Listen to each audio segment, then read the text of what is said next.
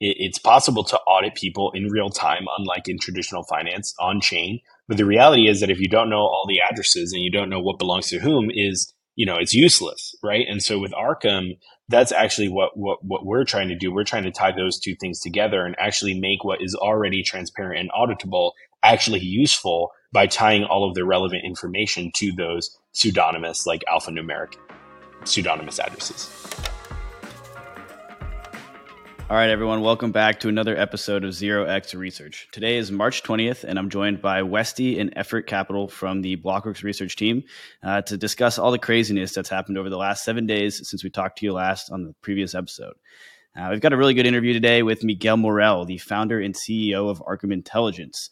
Uh, they specialize in on chain data analytics and really help connect the dots on who uh, the entities behind specific on chain addresses are. Uh, so we have we kind of really dive into why Arkham was founded and really uh, what it's doing in the space, as well as hit on some of the recent events and some of the findings that Arkham has found uh, about those topics. But before we get into that, uh, we got a good little discussion here coming up, and I'm going to throw it to you, Effort, first. You know, it's been a crazy last seven days. I think Bitcoin's up like 20, 26%, ETH is up only 11% what's going on? I think a lot of this is driven by the macro climate, and that's definitely not my area of expertise. Uh, so I'd love for you to be like a shining light for us there. What do we got going on? Yeah, yeah, I appreciate that. I'll try my best. Um, yeah, so it, it really comes down to uh, starting back like in 2020, 2021 with COVID. Uh, you know, the Fed decided to money printer go burr. They decided to put uh, stimulus checks in, in, everyone's pockets. They led to a zero uh, interest rate uh, environment. Um, and really, what happened was bank deposits, because there was all this liquidity in the system, bank deposits went exponential. Uh, and really, what banks are in the job of doing is taking your bank deposits, and they do this kind of financial alchemy where they borrow short and lend long. They're taking your deposits. You you know you see the number on your on your screen when you log into your bank account. That number of, of dollars is actually not there sitting in the bank at any given time. They're lending that out to uh, to people that want to take out mortgages. They're lending that out uh, to um, you know, deposit that into 10 year and into your treasuries. So pretty much what happened was banks got all this liquidity sitting in, in their on their order books or on their balance sheet. And their job was to really earn yield on that. So in a zero interest rate environment, the yield curve is essentially zero in the short term, and it extends out and goes up higher on the long end or tail end of the, the yield curve. So in order to make the best yield possible, banks took a bunch of duration risk by taking your cash and depositing that into 10 year uh, treasuries, which is at the time was the best risk free rate. Um, obviously, we know what happened with the zero interest rate environment coupled with increased liquidity. We saw inflation absolutely go to the highest levels that then we've seen since like the 70s, like 50, 60 years ago at this point. And the Fed had to do something in order to combat inflation. And really, the only tool at their disposal to, to combat inflation is increasing interest rates.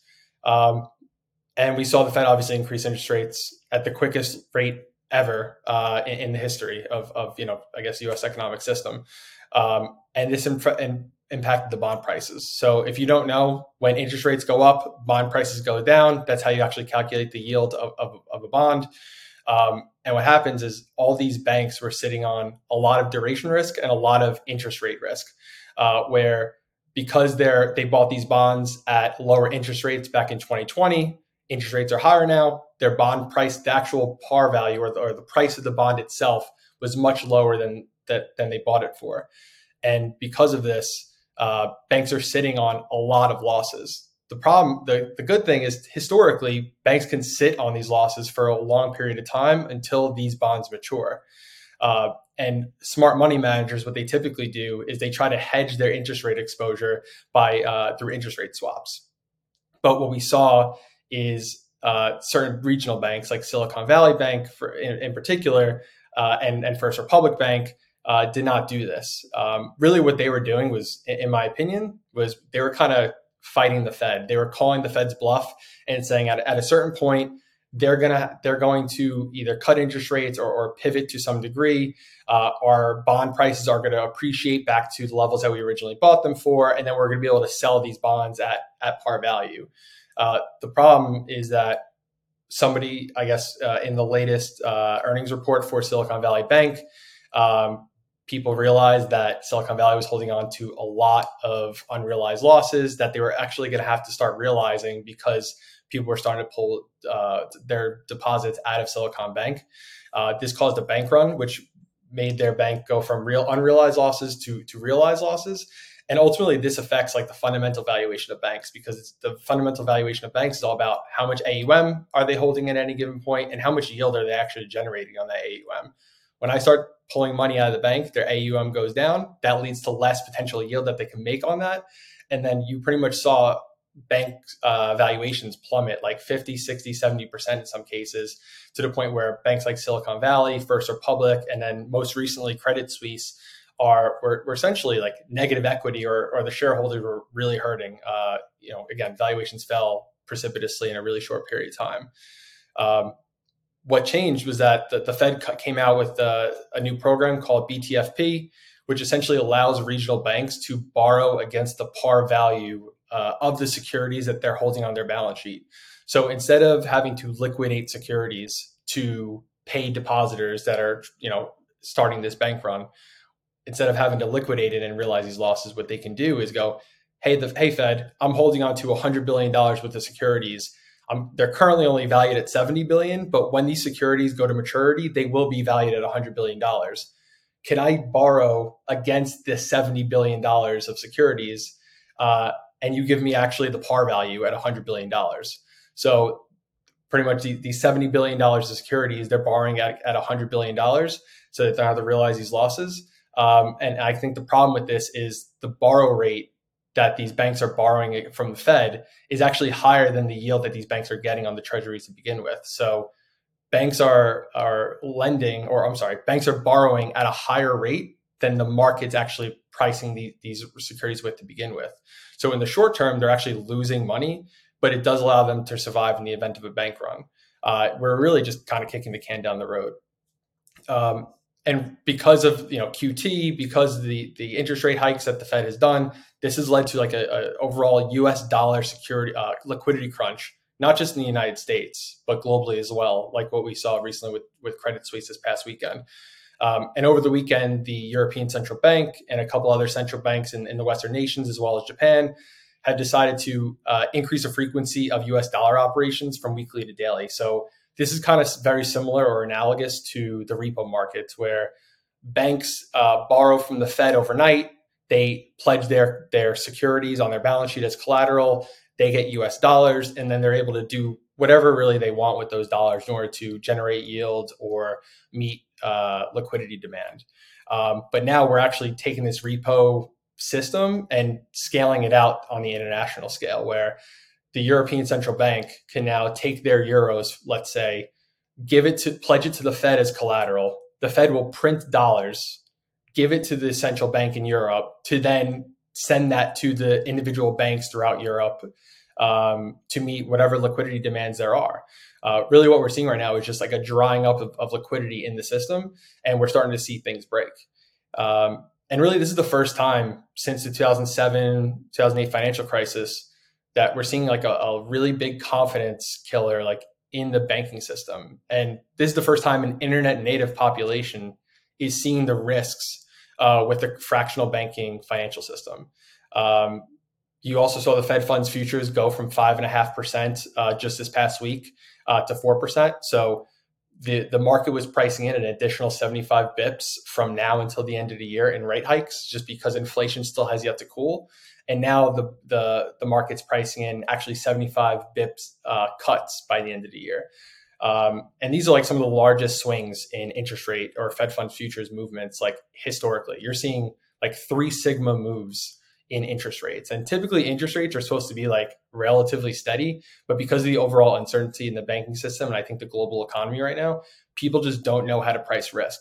And what you're seeing as a result of this with the internet native population seeing like all this uncertainty in such a quick period of time that our banking system is extremely fragile and bitcoin there's a lot of narratives about what bitcoin potentially could be but i think it can be seen as like a put option on the on the us and the global banking system um, when fed funds futures uh, decrease that leads to a risk on environment uh, I'm sorry, a risk off environment, and you see risk assets like Bitcoin and crypto in general kind of move up higher. And on top of this, not only are Fed funds futures and interest rates uh, futures decreasing, you're specifically seeing like the banking system like partially collapse. Whether or not it's a, a long term event or a short term event remains to be seen. But I think people are kind of hedging their exposure to the the fiat or the fractional reserve banking system and seeing Bitcoin for like the first time ever, like as a safe haven asset uh, in this uncertain period. Yeah, that makes a, that makes a lot of sense. And to try to briefly summarize that up, I guess so. Uh, for one reason or another, we had a bank run that started with SVB. Uh, that kind of transpired into some serious hesitations around the safety of the U.S. banking system. So the Fed kind of came in, was like, "Hey, we're going to be the lender of last resort here. Give us the bonds. We'll give you face value in cash." Uh, so that kind of like put a patch over everything. Uh, and then macro ec- economists, uh, ec- macro experts, and Twitter experts alike both debated over whether or not this was QE for uh, what seems like the last 72 hours straight. Uh, and you know, at the end of the day, there's new like cash flowing into the system. Uh, that wasn't there before is kind of how I'm thinking about it, which I know will piss some macro experts off, but that's that's where my head's at. Um, and then we see, you know, this new uh, effects happening, kind of like rippling into the European markets with uh, you know the recent announcement today. They're facilitating what's similar to like this repo overnight system. Um, so we see like this rise in uh, lender of last resort activity or things that look a lot like QE but maybe aren't technically QE, uh, and that's kind of like putting disbelief in the traditional financial system. Uh, and we're seeing, you know, equities are pretty flat today. I think the Nasdaq's like basically flat at the moment. Um, this is about 2:30 p.m. Eastern, and you know Bitcoin is is up 26 percent over the last seven days. ETH is up 11 percent over the last seven days. It doesn't really seem like it's a risk asset thing to me. It more seems like for the first time in history, when there is a serious fissure or crack in the infrastructure of the traditional financial world, there is for the first time a viable alternative to the current rails, um, and that is crypto. And so uh, you do see Bitcoin getting favored quite heavily here, which I think is a really interesting takeaway. Uh, you know, my personal view is like ETH as a whole is far more interesting, especially for something like recreating the banking infrastructure. But at the end of the day, people are like looking for hard money, is what it appears. Yeah, I'll say you also see it's not even just Bitcoin, right? It's like gold is also uh, eclipsed over two thousand dollars for the first time in I mean, I don't know exactly how long. I want to say five years plus. I, I, don't quote me on that, but you're seeing even gold, like physical gold, actually increase in value to the highest levels in uh, at least a handful of years, to, to my recollection. So people are looking for like hard money, uh, whether that's digital hard money or, or physical hard money in, in forms of gold. Um, this like this store of value narrative is really starting to pervade. And again, whether or not the the banking, whether or not this is QE or not, I think that's obviously like a question for for real like macro and, and uh, macro experts, macro economists. But I think what this is showing is that at a certain point in time, like maybe sooner rather than later, the Fed will have to pivot. Whether they hike rates or not coming up Wednesday, I think is remains to be seen. Uh, I, I, would say that what we're seeing right now is probably not QE because it, this is like short term, daily to weekly borrowing by central banks and by regional banks. Uh, so it's not like dollars that are going to stay out in the system uh, into people's pockets, uh, you know, moving forward. But this could be like a, uh, the a pre QE leading up to QE, like later in the year or sometime next year. And crypto is like the furthest out on the risk curve possible. You saw crypto peak and then start heading lower while the S and while the equities market was still going high, making all time highs um, in in late 2021, early 2022. And crypto is typically like the most reflexive asset class. It's the first one to move up, and it's the first one to move down. And this is really the market, I think, front running what it thinks the market, the the the banking infrastructure, the banking system is going to do, along with the Fed, obviously, in six to 12 months time. So there's a really good chance that you actually see this kind of decoupling or this decorrelation, kind of like what we're seeing now with Bitcoin, where crypto is going to move up, just in anticipation of QE, and the equities market's still going to either go flat or down for the next six to 12 months. And people are going to call it like the great decoupling. But in reality, what it really is probably is just the crypto markets move quicker. And eventually the equity market will follow when QE actually is like officially restarted, if it is restarted.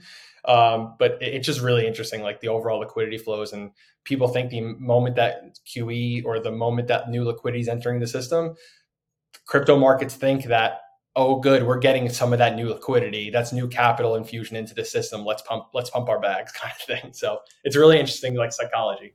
Yeah, and one of the other interesting takeaways I've had from the price action over the last seven days is really how the majors, Bitcoin and ETH, have like they've got some serious momentum behind them. But then you look at just other like blue chip DeFi uh, tokens, not a lot of movement there. So like those are trading more in line with with equities, which I find is pretty interesting. Like the capital is really flowing into the, the majors, which uh, probably is a as a fair reaction given the the hesitation. Uh, you know the, the questions around the the macro condition at the moment, but I don't know. Just just thought it was pretty interesting to see the majors really taking the hold and leading this rally. I mean, I do think that OG DeFi does get a bid. I mean, going back to what we said earlier, like this bid on Bitcoin and why Bitcoin's outperforming is it's sort of a hedge on the chaos in the banking system. And OG DeFi is sort of recreating our banking system, but on chain. And so once I think people start to realize, whereas now I think a lot of the, the macro focused funds, they like they understand Bitcoin, but don't they don't really understand what's going on with ETH and with DeFi. But once they eventually do, and people do want to hedge the, the traditional banking sector, they're probably going to do so through DeFi. So I do expect it to get a bit at some point.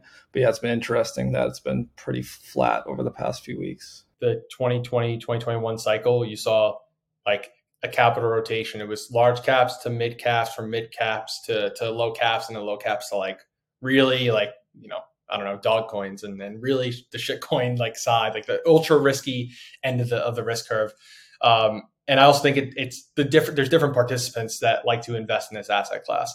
There's a lot of crypto native funds that might think that this is obviously a bull case for DeFi, but I think the the largest money capital inflows are coming from people that might be using Fidelity Crypto that just opened up their own uh, their own crypto product that allows people to invest in Bitcoin and ETH um, and not necessarily other riskier assets. So this could be like a macro fund capital infusion where they're seeing Bitcoin as this hedge against the financial system. Uh, and maybe these non crypto native capital inflows are just not privy to what DeFi can offer. Yeah. What's, what's great about this, uh, I think at, at the end of the day is for the first time, you know, if you manage any kind of money, you had to, for, like, either you've seen it before or if you haven't you now it was very much so in your face like the value of what having an open permissionless system can can add uh, really to the world so, you know, that I don't know. There's a lot to take out of that, but that's kind of my biggest takeaway. But, you know, let's get into the more crypto native stuff. Westie, who you got in the hot seat or cool throne this week? Yeah, guys, I don't know if you've heard, but rollups aren't real. Um, yeah, on the hot seat, I got rollups. So I don't know if you guys are in the same corners of CT that I am, but I saw a lot of discussions on rollups in the past week. So I think it started with Kelvin Fichter of OP Labs. He gave a talk titled How Rollups Actually Work, and the subtitle was ZK Rollups Don't Exist. They're not real. Um, so he basically, his argument to sum it up was that a rollup is not defined by the proof it uses in the validating bridge. The proof is only needed to get a view into what the rollup is doing. It's a completely separate thing. And so his uh, eyes, like an optimistic rollup or like a ZK rollup aren't real. Like a rollup is just a rollup, and they just happen to use a certain proof for someone to get a view into the rollup. That was sort of the talk he gave. And Toghrul of Scroll completely disagreed with that. And then he went to ETH Dubai and gave a talk called How Rollups Actually Actually Work as a rebuttal. And he said that rollups are actually defined by the validating bridge. It's not just a view into the rollup, but it actually defines what the rollup is. Because, for example, let's say you wanted to move funds from the the L1 to the L2, you can't actually mint the funds on an L2 until you prove to the L1 that like things are good to go. And so like through the validating bridge is where that proof happens. And so the, the rollup is explicitly defined through the validating bridge. And so there's a cool disagreement there. And then you had Jon Charbonneau, who basically said all rollups aren't real, at least not yet, um, and released another one of his novels specifically looking at um, how to decentralize sequencers within rollups because they're all centralized at the moment. And that's sort of one of the biggest points of contention within rollups. And so, I mean, it makes sense that rollups are at the forefront of the conversation um, within infrastructure by like the really technical people in the space. I mean, ZK EVMs are set to launch pretty soon. Yeah, Proto-Danksharding in Q3, and then yeah, more and more roll up solutions are going to keep popping up. And then, yeah, in reality, like a lot, a lot of people don't really know how they work under the hood. Like people are just kind of figuring out as we go. The ones that exist don't even really have fraud proofs. They're controlled by multi sigs and they have like a centralized sequencer. And so there's a lot that needs to change. And so it's good that we're getting this discussion now. Yeah, I think that's the the most interesting point for me was really just the lack of centralization. Like we've done so like, you know, the space was born out of uh, being truly decentralized. And so it feels like the L2s just haven't got there yet. And a lot of people look at that as like this like death sentence for Ethereum is like, oh, they're not centralized. And I don't know, like I've I've I've written this uh this sentence a couple times in many reports that we've I've written, but you know, decentralization is is not uh, something that you start with. It's it's something that you build towards. You, you don't just inherit decentralization on day one. Uh, you you very much so need to build into it. And so, like, yes, we start with centralized rollups today, uh, but tomorrow we work towards building the decentralization factor of that. So it's exciting to see uh, that projects are actually working towards that. Um, you know, that's just not an easy task. I think there's a recently a a flow chart of like how the sequencer uh, it was it was one of the it was optimistic rollups either arbitrum or, or optimism i can't remember but it was like a flow chart of how their sequencer functions and for like people who think decentralizing sequencers is easy like look at this and you know it's just like a page full of, of different interactions with different parties and different smart contracts and infrastructure it's like yes we built this system.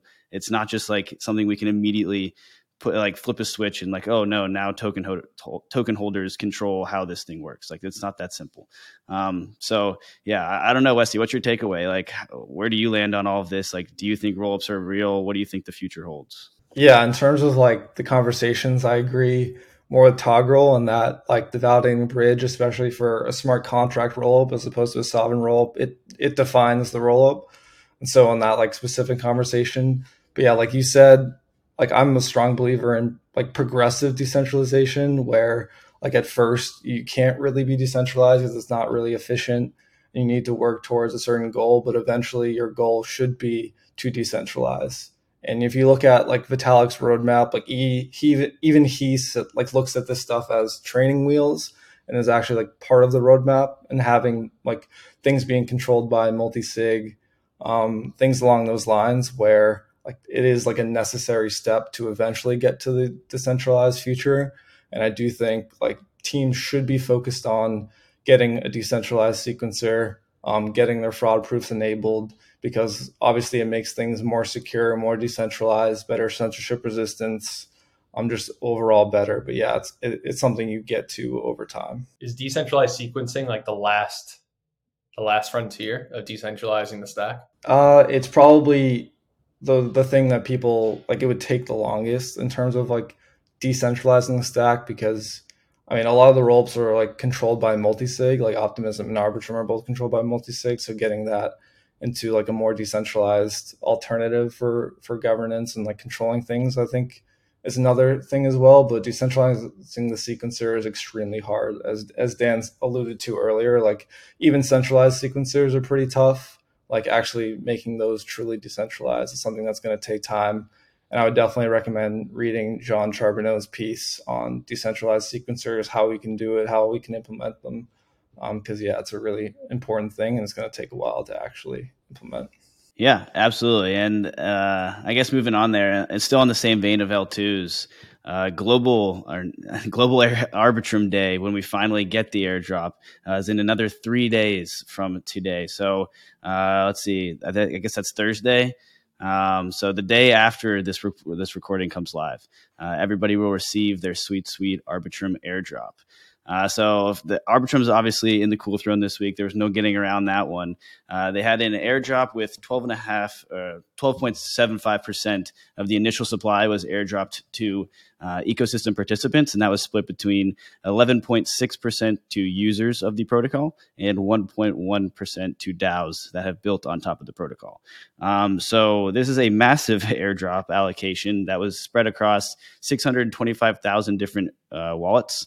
Um, and so there's definitely some users that have have sybilled this thing. Uh, I know I've heard some pretty crazy numbers floating around some of these group chats where people managed to rake in like six figures worth of ARB tokens. Um, for better or for worse, you know, they they tried to mitigate that. I think they brought in Nansen uh, to work alongside to do some data analytics and kind of try to f- link different wallets together that were uh, assumed to be uh, determined to be you know the same entity behind them and kind of remove those from from the process. So at least they did make an effort to remove some of these Sybilling wallets. Uh, of course it, does appear that some have slipped through the cracks. Um, so the arb token airdrops range between 625 tokens all the way up to 10250 tokens per wallet.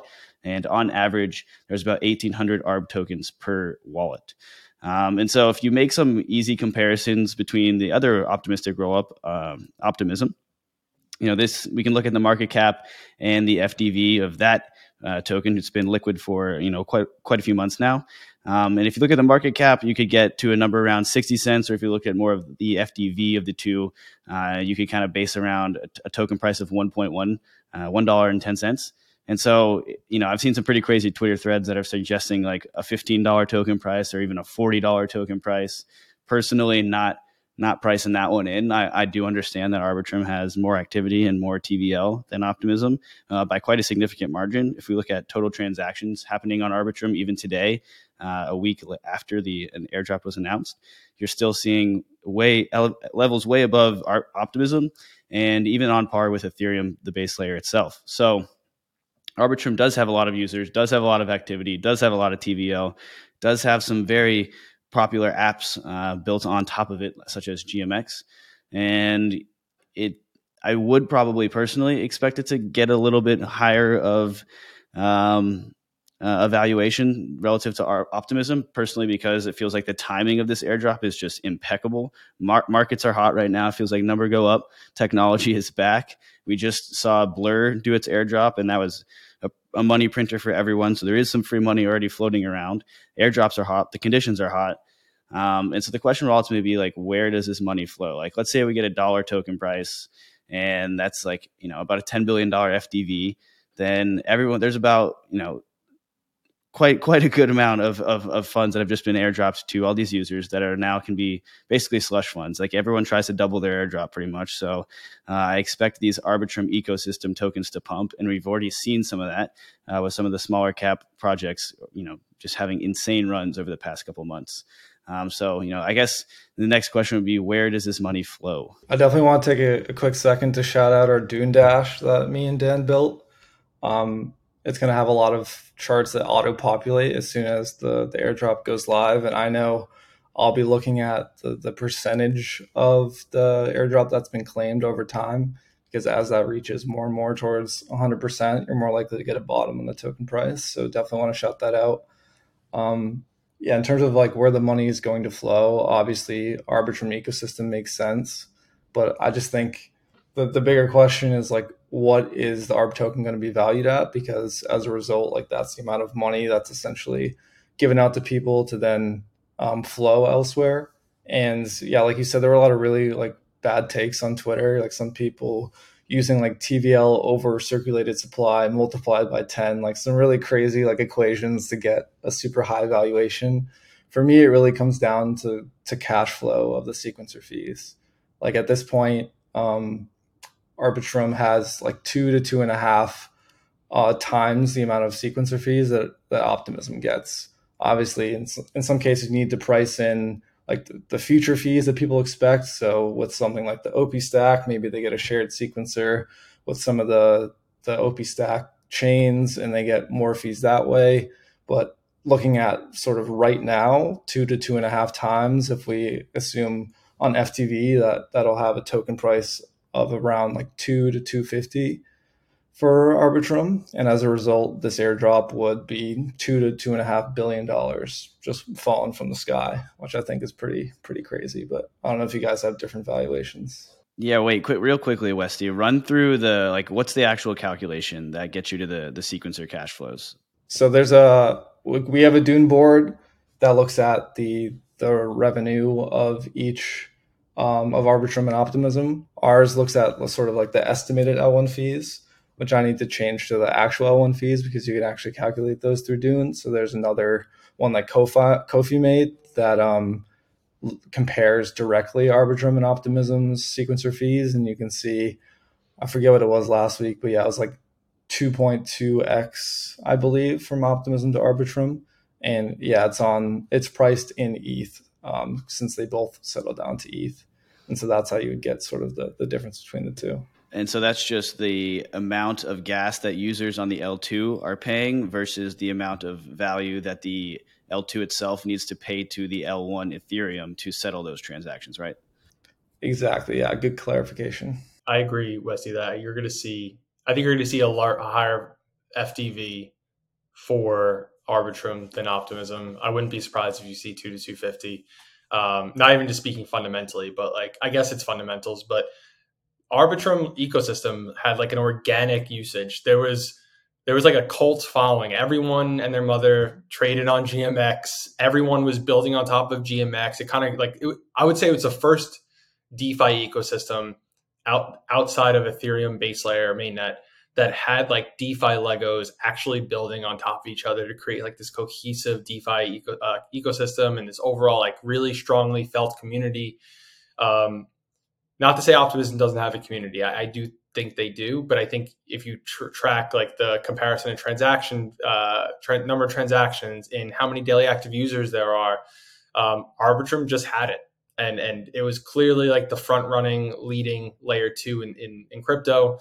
Um, and I think they kind of have like this cult following. And what we've seen, especially in bear markets, whether or not the markets are hot right now or not, like we've seen in, in bear markets, like the projects with the strongest cult following, like Chainlink in 2019, 2020, like had an insane uh, run, right? Regardless of fundamentals.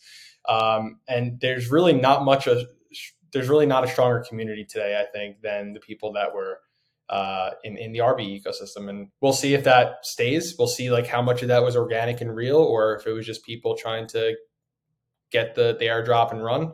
Um, I wouldn't be surprised if you see a lot of this capital stay inside the Arby ecosystem. You're obviously, like you said, Dan, you're seeing Grail pumped like 130, 140% this past week. Radiant pumped like 50 ish percent this past week. Um, and there's like a flywheel effect. All this airdrop money stay if it stays in the ecosystem, you're gonna even see Arbitrum ecosystem even even go higher than potentially two dollars. I don't think it's gonna get to forty dollars. And I would love to have people that were claiming forty dollar ARB and Balaji claiming for $1 million Bitcoin in 90 days, like they're 100% on the hot seat because I think people get a little too ahead of themselves. But, um, but regardless, like the Arbitrum ecosystem, like feels like they have something going. They have more momentum, I would argue, than any other ecosystem in the space, including base layer ETH. Like this, this is it's an exciting time for the layer two ecosystem uh, yeah. in, in crypto. Yeah, Arby's Arby's hot. It definitely wasn't me that sold a fat bag of Radiant like three weeks ago, though. definitely wasn't me.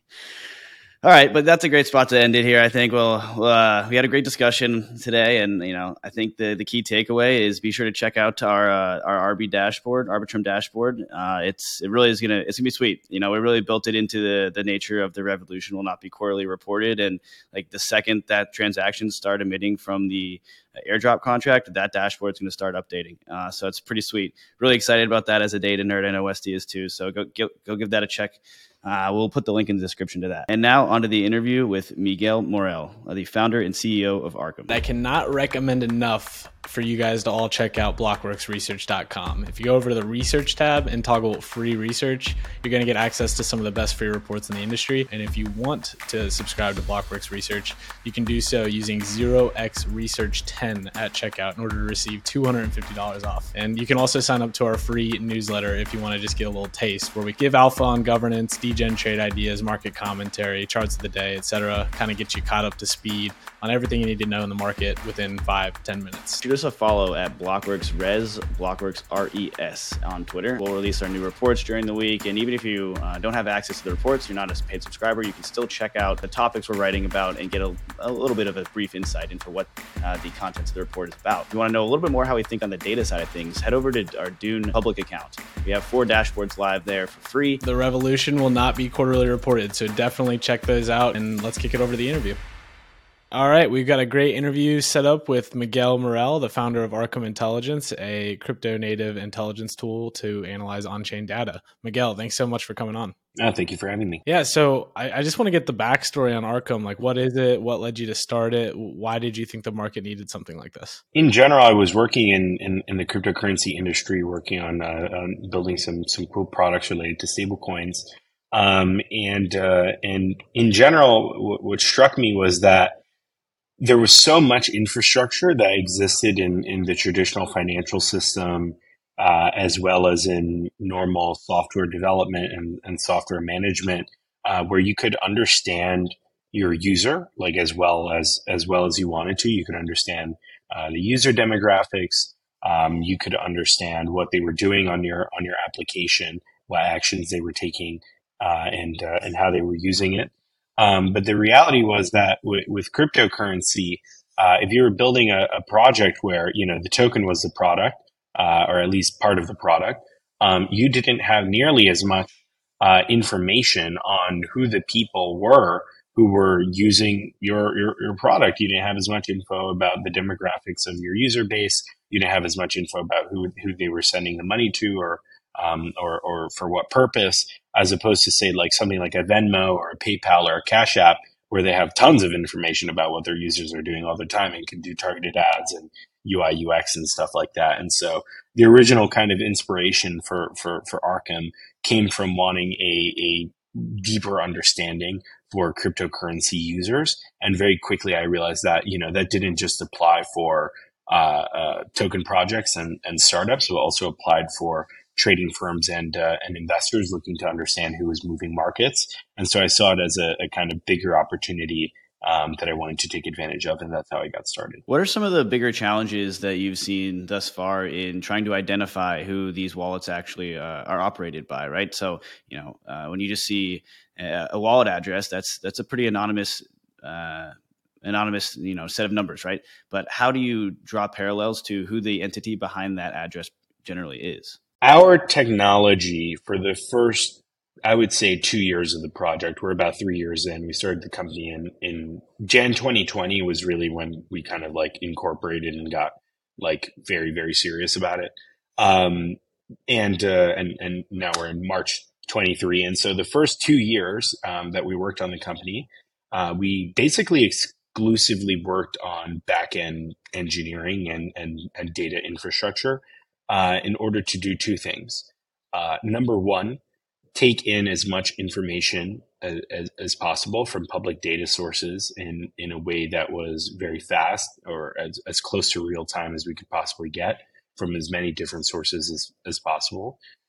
The second would be actually creating the algorithms and heuristics that could match, you know, uh, entities. Um, so, you know, particular kinds of trading firms, funds, exchanges, individuals, doesn't matter, um, entities to their cryptocurrency addresses uh, based on a number of different, you know, heuristics and, and understandings about what is likely to be true. So, for example, like with exchanges, you know, it's no it's no secret that one of the best ways to get access to exchange addresses is just to interact with the exchange, right? You send money to to the exchange uh, in in some way, shape, or form. Um, and uh, depending on the infrastructure, it probably has a, a, deposit address structure, which means that you send money to an address generated by the exchange, which is uh, appointed to you, the individual. And then the money moves from that deposit address into an exchange hot wallet. And that's like one of the best ways of getting access to the information about which exchanges own which, which, which addresses, right? And so that's one heuristic that can be used, which is, you know, wherever the money flows from that deposit address uh, after it money has been deposited belongs to the exchange. Uh, and whichever address actually deposited into that deposit address either you know belongs to the person who owns the deposit address or belongs to an associate of theirs that they're receiving money from right and so you can kind of begin narrowing down uh, based on you know just these two things um, who is likely to, to, to own an address um, but when there's thousands and you can do it in an automated way uh, then things become more interesting because then you can actually start to do de-anonymization at scale. Uh, and so that that that's what we were working on and uh, and continued to work on until the point where we felt really comfortable with with, with our technology and uh, uh, and thought that that it was great and uh, and ready for launch. Um, and then uh, and then afterwards, we started working on on our front end and uh, on the the design of the product itself, and then ended up launching our private beta uh, in uh, August of 2022. Um, so we've been running that for I, I, guess it's been about seven months now, and uh, and that's been a, a whole lot of fun, and we've we've gotten significant traction. So that's been wonderful. So I'm a user of, of the beta platform as well, and I've loved it so far. But I'm curious, when you uh, log into that portal, like what what do you find is one of the most interesting things to track? Well, on our homepage, um, in the bottom left hand corner, uh, we have a rolling slideshow of the what we describe as the top entities, and that top entities list is basically just a, a calculation of uh, the list of uh, entities on our back end who, across the chains that we support, uh, have the most money. And so that's kind of like, a, you know, I don't want to say like a Forbes list, but it's like the Arkham list of richest in crypto or most active in crypto. And so you can just wait for that slideshow to keep rolling on by until you find somebody interesting or who holds some interesting assets. Click on it and then like go through their entity, maybe throw in the visualizer in order to see who, who they've interacted with in the past, uh, try to get a sense for their connections, look at their portfolio, look at their trades, uh, and see what direct you know what direction they're likely to take their their balance in in the future. Um, and you know, I know many people try to use as a kind of like source of alpha um, because you know some of the most important people in the in the space. Um, so I, I, think that's probably one of the most interesting things as, as, soon as you log in. Now, something that stuck out to me in the beginning when you said originally we were thinking, man, like DAOs would probably love a tool to kind of identify cohorts of users that maybe would be primed to target for an airdrop or maybe um, eh, looking at retention analysis, different things like that. Has that actually ended up being one of the core use cases of Arkham? Like, do you have DAOs like kind of like a consulting business where you you help them do these kind of things, or is it uh, more so retail focused in your mind? So I don't know about DAOs, um, but uh, but definitely we have a number of people who try to uh, understand user bases uh, both internally. So, you know, you can imagine being a startup and wanting to understand your user base of who's using your token, but also externally, which means actually being an investor or being a trading firm and then analyzing a particular project ecosystem in order to understand if it's growing or slowing down, if you should invest, if you shouldn't invest, how active they are. So we have plenty of those. Um, in terms of the, the market itself, right now it's, it's, it's currently quite, uh, uh, retail heavy. Um, and, uh, but, you know, we, I, I would say probably it's like, you know, 60% retail, uh, maybe, a, maybe a little bit less, 50%. Um, and then the rest is kind of, you know, actual full time in an institution professional traders. And by the way, when I say retail, many people often take the word retail to mean dumb. You know, that's not true at all, right? Like with our with our private beta, it's not like we're just letting anybody onto onto the Arkham platform. Every single person gets reviewed by our team before being let in uh, into the beta. Uh, and and a lot of these people, like especially within crypto, they just don't work for an institution, right? They just don't work for a large trading firm. They don't work for an exchange, whatever. But they're still at home trading full time on on Binance as as if they were, right? And so there's plenty of people who are very professional, very like sophisticated uh, in, in investors and, and, traders who are working this market uh, full time, and they're still considered retail because they, they they're not part of an institution, right? And so um, for the most part, like you know, all all of the users are, are are very smart, but I would say the breakdown is roughly you know fifty percent of people just being you know not affiliated with an institution as far as we can tell, and then the rest actually you know are part of an of an organization where they're using Arkham for a variety of different reasons, of which uh, many of them are, are analyzing markets or analyzing for for different kinds of trading and investment opportunities. Yeah, that's actually a good flag. Retail te- uh, typically comes with like kind of a negative negative connotation around it, so uh, I, I, think it's safe to assume that the users of your platform are likely on-chain sleuths, as as people like to call themselves. But in terms of supporting new chains, like how difficult is that for you guys? What goes into that decision process? And like what's the underlying infrastructure? Are you guys running your own nodes or um, are you plugging into a lot of different data sources? How does it kind of look and operate underneath the hood? Our process for actually implementing new chains well for the for the most part we were very focused on on ethereum in the beginning mostly because that's you know the ecosystem with the most kind of active uh, uh, users for the kind of thing that that that we're building. Um, but over time, obviously, um, we started the process of adding additional chains. Why? Well, because of user feedback, right? So we had a bunch of people who were using our product, and then they were like, "Hey, you know, I, I don't just want Ethereum; I also want you know X, Y, and Z." Uh, and so that's when we we started building those out. And uh, and the the reality is that every kind of uh, uh blockchain, you know, they can either be extremely similar to one another or they could be completely different. Um, so, for example, like EVM chains, very similar, all very similar to one another, even though they all have their own unique quirks. Um, but you know, something like like Bitcoin then is going to be very different from the structure of of, of Ethereum. And so, um, the number one thing that that we're doing now is adding support for the things that are very close to what we already support, um, but additionally have a good amount of, of demand already. So some examples of that, like projects that we have already partnered with uh, and are currently live, include uh, BNB Chain and, and Polygon.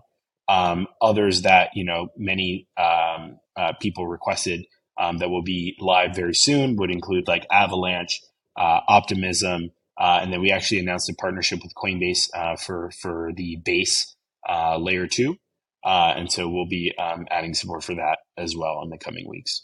Awesome. And and one of the cool new features that you uh, recently announced was the ability to uh, like search a user's Twitter handle uh, and then be able to like find their address and query a, you know an assortment of transaction history um, and set alerts on these transactions basically. So I'm just curious, like how does that product work? What what is the what is like linking the Twitter handle to an actual wallet address on chain? Oftentimes it's people themselves, right? So many people now there's kind of like this culture of even wanting your on-chain activity tied to your online persona, maybe not tied to your let's call it real world like government ID, um, because many people, you know, on, on Twitter especially are, are anon or have some kind of like pseudonym that, that they go by, but they'll at least want to tie their kind of on-chain activity to that pseudonym, even if they don't go all the way to, to the real name.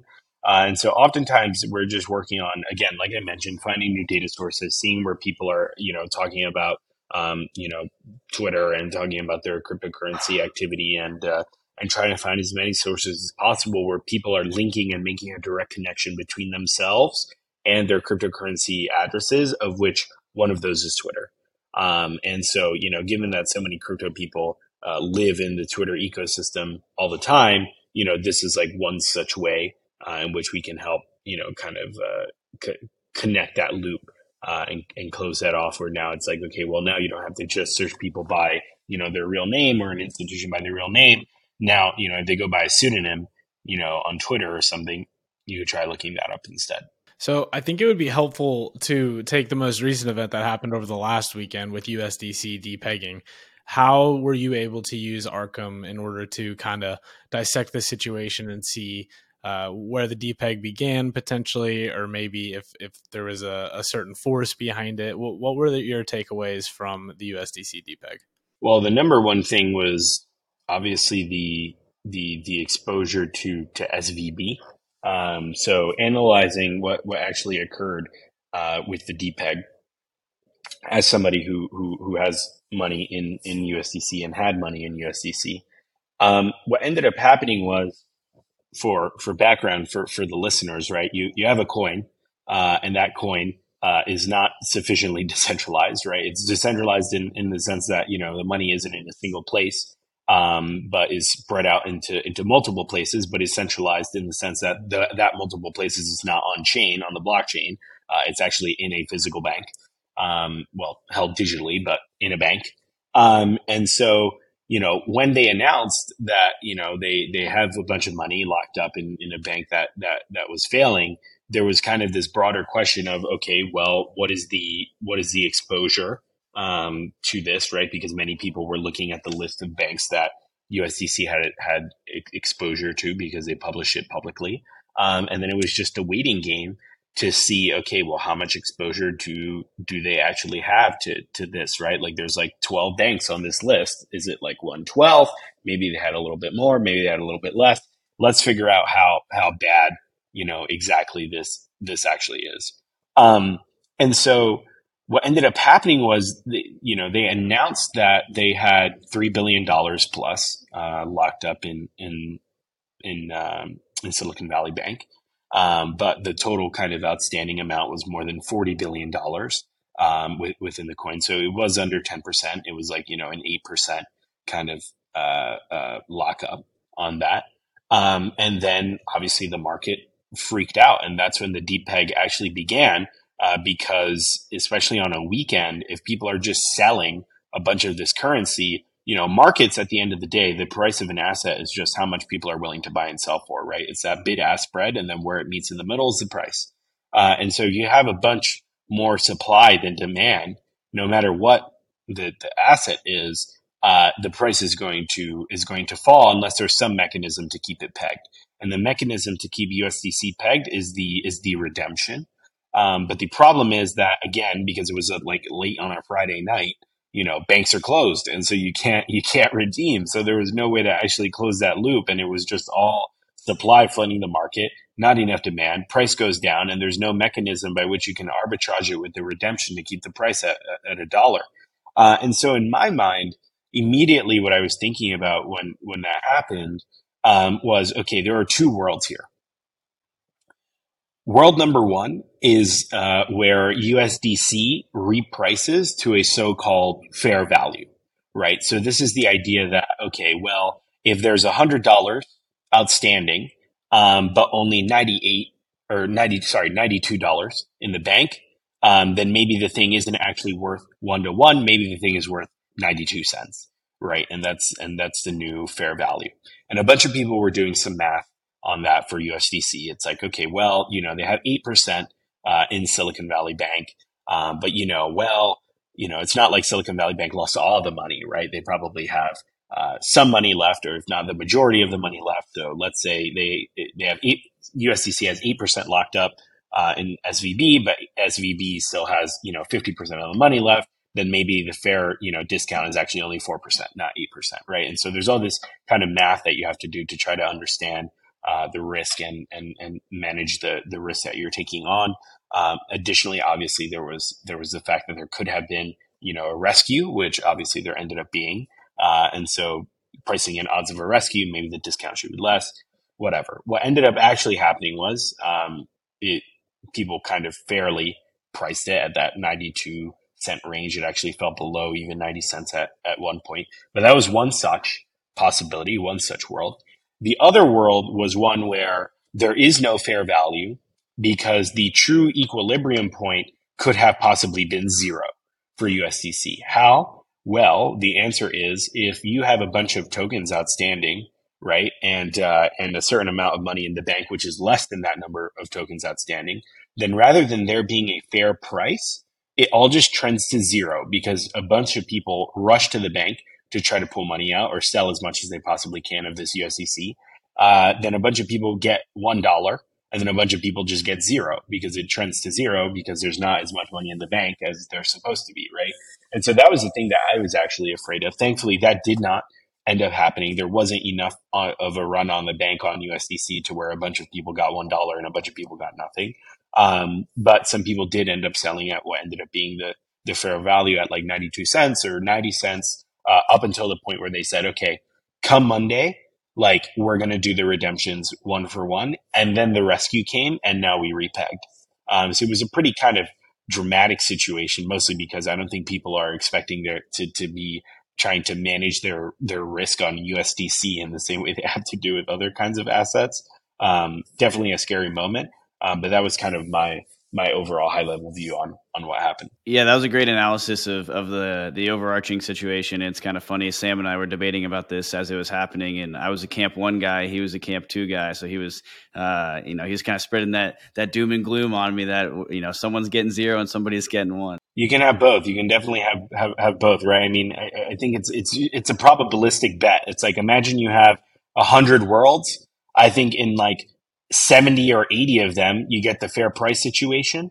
But in like 20 to 30 of them, you get USDC going to zero. And it's just a question of which which world do you think we're in. Yeah, that was a, a scary weekend for sure. Cause like I ran into the same math, like kind of backed into it the same way you just described. And I was like, all right, 95 and a half cents. I think it's time to move out of this. Like just in case you know, they do honor redemptions come Monday one to one. There's a run on the bank, then you're left as the bag holder. The risk just like didn't make sense there for me. Plus, even if you would get, let's say, eight, 95, 96 cents on the dollar, if there was like some bankruptcy proceedings of some sort, like I, I didn't know, all right, how long is it actually going to take until I can actually cash this USDC out because there's pretty much no on chain liquidity left. So I don't want to be stuck holding this for uh, six months or something, waiting for all that to, to pan out. So I was in the doom and gloom camp, but I just remember UST far too closely. And I was just like, okay, I'm not risking this one this time.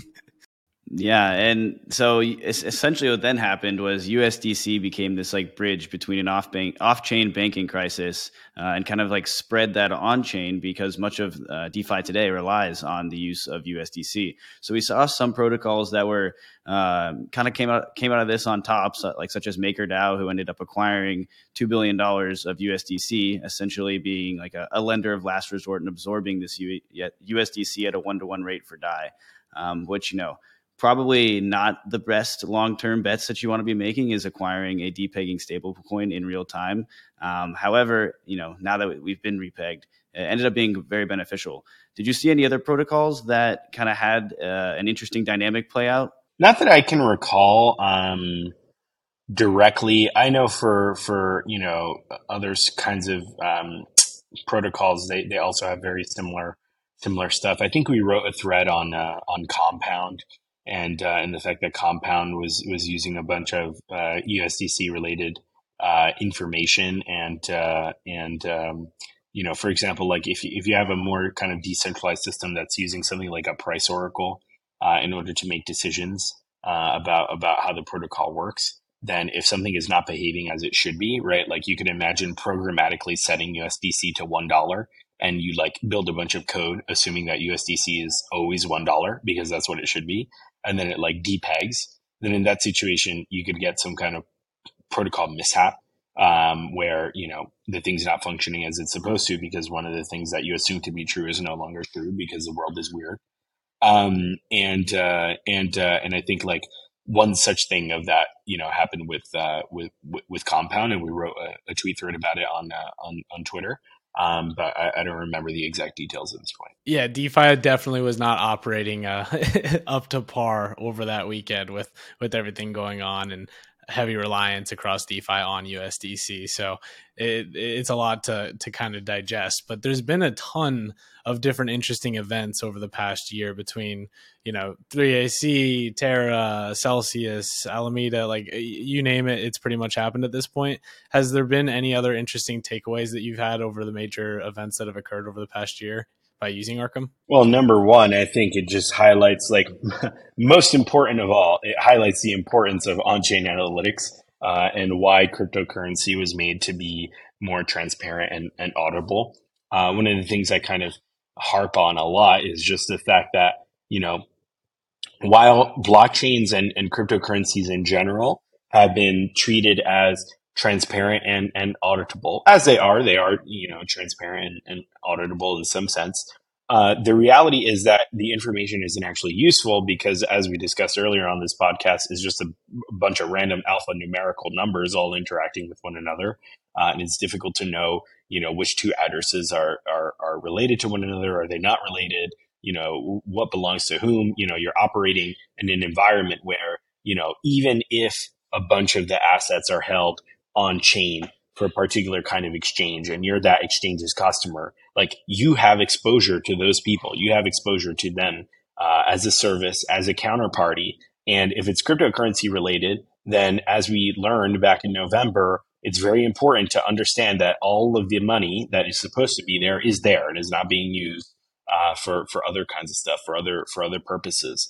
Uh, and so that is only possible, you know, on chain, right? Like you can't do this, for example, like with a bank, right? So um, it is uh, it, it's possible to audit people in real time, unlike in traditional finance on chain. But the reality is that if you don't know all the addresses and you don't know what belongs to whom, is you know it's useless, right? And so with Arkham, that's actually what what what we're trying to do. We're trying to tie those two things together and actually make what is already transparent and auditable actually useful by tying all of the relevant information to those pseudonymous, like alphanumeric pseudonymous addresses. So another interesting thing that we could dive into was, you know, of course, everyone by now has heard way more than uh, they would like about the FTX implosion uh, and the death of that exchange. And so, one of the interesting things that you guys actually pushed out a report on uh, was how the liquidators that took over those funds have been controlling them and like some of the on-chain activity they've done. So uh, we've we've seen a couple different blunders around like failed transactions and uh, scraping dust tokens out of wallets and paying more in, uh, in the gas to execute those transactions and the tokens they're receiving. But um, how do you think about like you know, put like in this exact scenario, we gave uh, you know more people more in the traditional finance world a very crypto heavy task. Like, do you think that's something that makes sense going forward?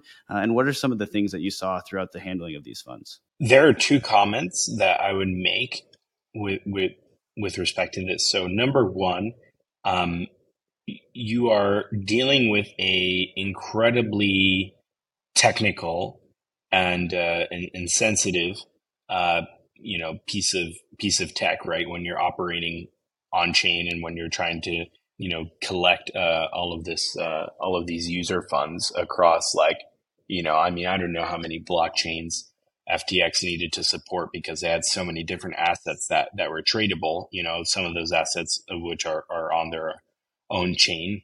Um, a lot of them are erc20 but some of them are on, on their own chain. So you, you need a ton of that infrastructure in order to find those assets. And and figure out what's going on with them. Um, and uh, and as you mentioned, you have a bunch of a bunch of people who aren't necessarily crypto native needing to operate like in the depths of the belly of a cryptocurrency exchange, misappropriated funds, you know, DeFi protocols. There's so much. There's such a steep learning curve for that. If you're starting from zero and you don't already have a bunch of crypto native people, um, mostly because crypto native people are working in crypto. They're not working for a you know a consulting firm or any kind of like bankruptcy related law firm. Um, and so that was issue kind of number one. I think having people who who are not necessarily crypto focused working on something where being crypto focused is like a prerequisite. It's like necessary. The second thing is, you know, skill aside, I think it is possible that there is a substantial amount of, of bureaucracy at play as well. So, you know, one kind of way of thinking about this is it's incredibly important for, you know, uh, every single uh, now kind of creditor to the FTX estate, every single like user who ended up losing money. It's incredibly important for these people to all receive as much money back as possible and uh, and that's the metric at, by which these people are measured. I think unfortunately that is not true in most of these kinds of in most of these kinds of cases. That's not actually the number one objective, um, but rather I think the number one objective is just to like account for everything that needs to be accounted for and attempt to collect everything that needs to be attempted to be collected, right? Which is a little bit different and can lead to situations like the one you just described where, you know, if there's somebody's you know, if there's a creditor's user funds on some wallet in some protocol, you know, whatever it is, and we're talking about $5, but that is somebody's user funds. And you've been given like gas fees in order to, you know, try to collect as many user funds as possible.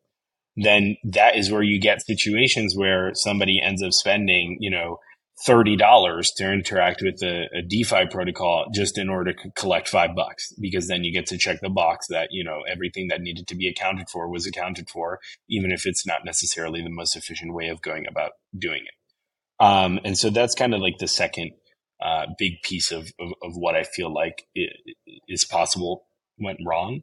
Um, but yes, we've written a number of, of Twitter threads about this, which, you know, people can read at Arkham Intel on, on Twitter um, where we kind of go very in depth on a bunch of the actual specific liquidations. Uh, many of which, as we were discussing before, like how do you actually tie the addresses together, uh, came from just the fact that like every FTX related address is now sweeping funds into like one liquidator account, right? And so you can just assume that that's kind of the FTX, and it, they're trying to put as many of the on-chain funds as possible uh, into that address. So that's like one of the ways in which this kind of sleuthing occurs. Yeah, this feels like another one of those those opportunities or moments where the off-chain playbook that you know we've historically relied on is a traditional society just doesn't exactly map over to our on-chain world. You know, we see this with securities laws uh, and how it's really just not a one-to-one fit for most crypto assets. And again, we see this in like uh, bankruptcy, uh, re- like clawing back funds. Like it's it's it's not always the the one-to-one mapping that we would love to see. Um, and one of the the more interesting findings of this report that you guys put out was actually they were the liquidators removed um, some collateral from a uh, lending protocol before they had closed the loans, actually resulting in liquidating the funds. Uh, and one of the quotes there was the liquidators themselves were liquidated, which I, I just loved that piece there. Uh, but Sam, I know you had a couple other things you wanted to hit on. Yeah, I was just curious because I have a lot of troubles. Um, I guess just trusting uh, the tags of a lot of these different sources. Like it's got to just be such a monumentous task in order to accurately do this. But you mentioned an algorithm that you guys use. Can you kind of I guess just shed more light on how you actually tag these wallets and how you ensure their accuracy? So every address basically goes through um, some kind of automated detection uh, and auto labeling. Um, in many cases, maybe we're, we're, we're not able to like tag something. Um, but the reality is that when you're dealing with hundreds of millions of, of labels and uh, and millions of, of entities, um, you, you end up having to do a bunch of that in, in an automated fashion because people can't go through and like by themselves try to label all of that. You know, you can't you can't have a human try to make a hundred million labels. It's not possible. Uh, and so you have to use a computer. And so the the the algorithms um, that that we have developed essentially are able to you know based on our own uh, history, confirmed addresses, back testing, variety of different things we are able to assign a, a, a label with a confidence level um, to any given you know address in an automated fashion, right? And so uh, in some cases, it can come back as no label. You know, there there's no information here that's actually like relevant for being able to assign uh, a, a particular entity. Uh, in other cases, you know, like for example, when something is a um, you know deposit addresses that only send to a single hot wallet and we know what the hot wallet is because we've confirmed it itself, right? Then in that case, the label of this is this exchange's deposit address, you know, like this is a deposit address belonging to this exchange is very high confidence, right? Um, so we kind of can range from anything between 0% and, you know, near 100% confidence, depending on the structure of the address, the kind of information we have, the activity of the address, etc. Um, anything kind of greater than 95% confidence goes up for review. And so basically, you have this massive pool of information and of addresses that are all being updated in real time for their confidence level. Anything that is very high confidence, that being like 95% plus, then goes for review by one of our like analysts. So then that means like a human sits down, looks at the information, looks at the label, looks at like the evidence and you know reasons why it tagged it as it did, uh, and then the human confirms whether or not it's it's correct and and to the best of our knowledge is is right. In which case, it then goes up to get staged and then pushed to production, uh, or they say for whatever reason like no the algorithm fumbled this one. I, I, I can see why it thinks that it's this person but actually like it's not totally clear. Maybe this is their friend. Um, and then it stays just in our database uh, and until it gets new information then goes up for review again. Uh, and so that's kind of the basic structure in, in, in, which we do it. So you can kind of think about it as a really big uh, automated top of funnel uh, that kind of comes down as its confidence level uh, increases until the point where a human it's like good enough for a human to review and then he eventually gets pushed. Interesting okay. So you guys are putting in a lot of the legwork to tag a lot of these wallets add all these different features uh, but as of today it feels like the primary use case of arkham is kind of flow flows essentially and different wallet tagging So that's like a critical piece right there on its own. But I'm curious, what do you envision Arkham ultimately becoming in the future, and how do you all plan to monetize? Because I know now it's a beta and you're not actually charging customers. Um, one thing that I was going to note uh, as well, by the way, uh, is um, the the fact that users can not only use our labels, but they can also use their labels as well, right? So any address that remains uh, untagged, users are able to add a tag based on the information that that that they have uh, directly to our platform in a way that is not viewable by us and is not viewable by anybody else in the Arkham ecosystem. So you have your own private version of Arkham um, that you can then add as many labels as you want that belong exclusively to you to you and will never be shown to anybody else um, in order to augment our system. And if at any point you believe our labels are incorrect, you can update them and delete them as well, right? And so we give the users a ton of flexibility uh, on our platform, and you know if they want, they can just use it as a guideline, right? They don't have to use it as um, you know direct truth. Even I, I think it is, but you know that doesn't mean people have to necessarily use it. In terms of um, where I, I see the the business going, um, and where I see Arkham heading in, in the future.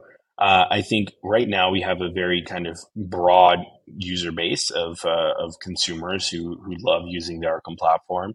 Uh, I think over time we are going to continue adding additional institutions and trading firms. Um, you know, we already have several hundred who are using the platform on a on a weekly basis, on a daily basis, in order to to do their work.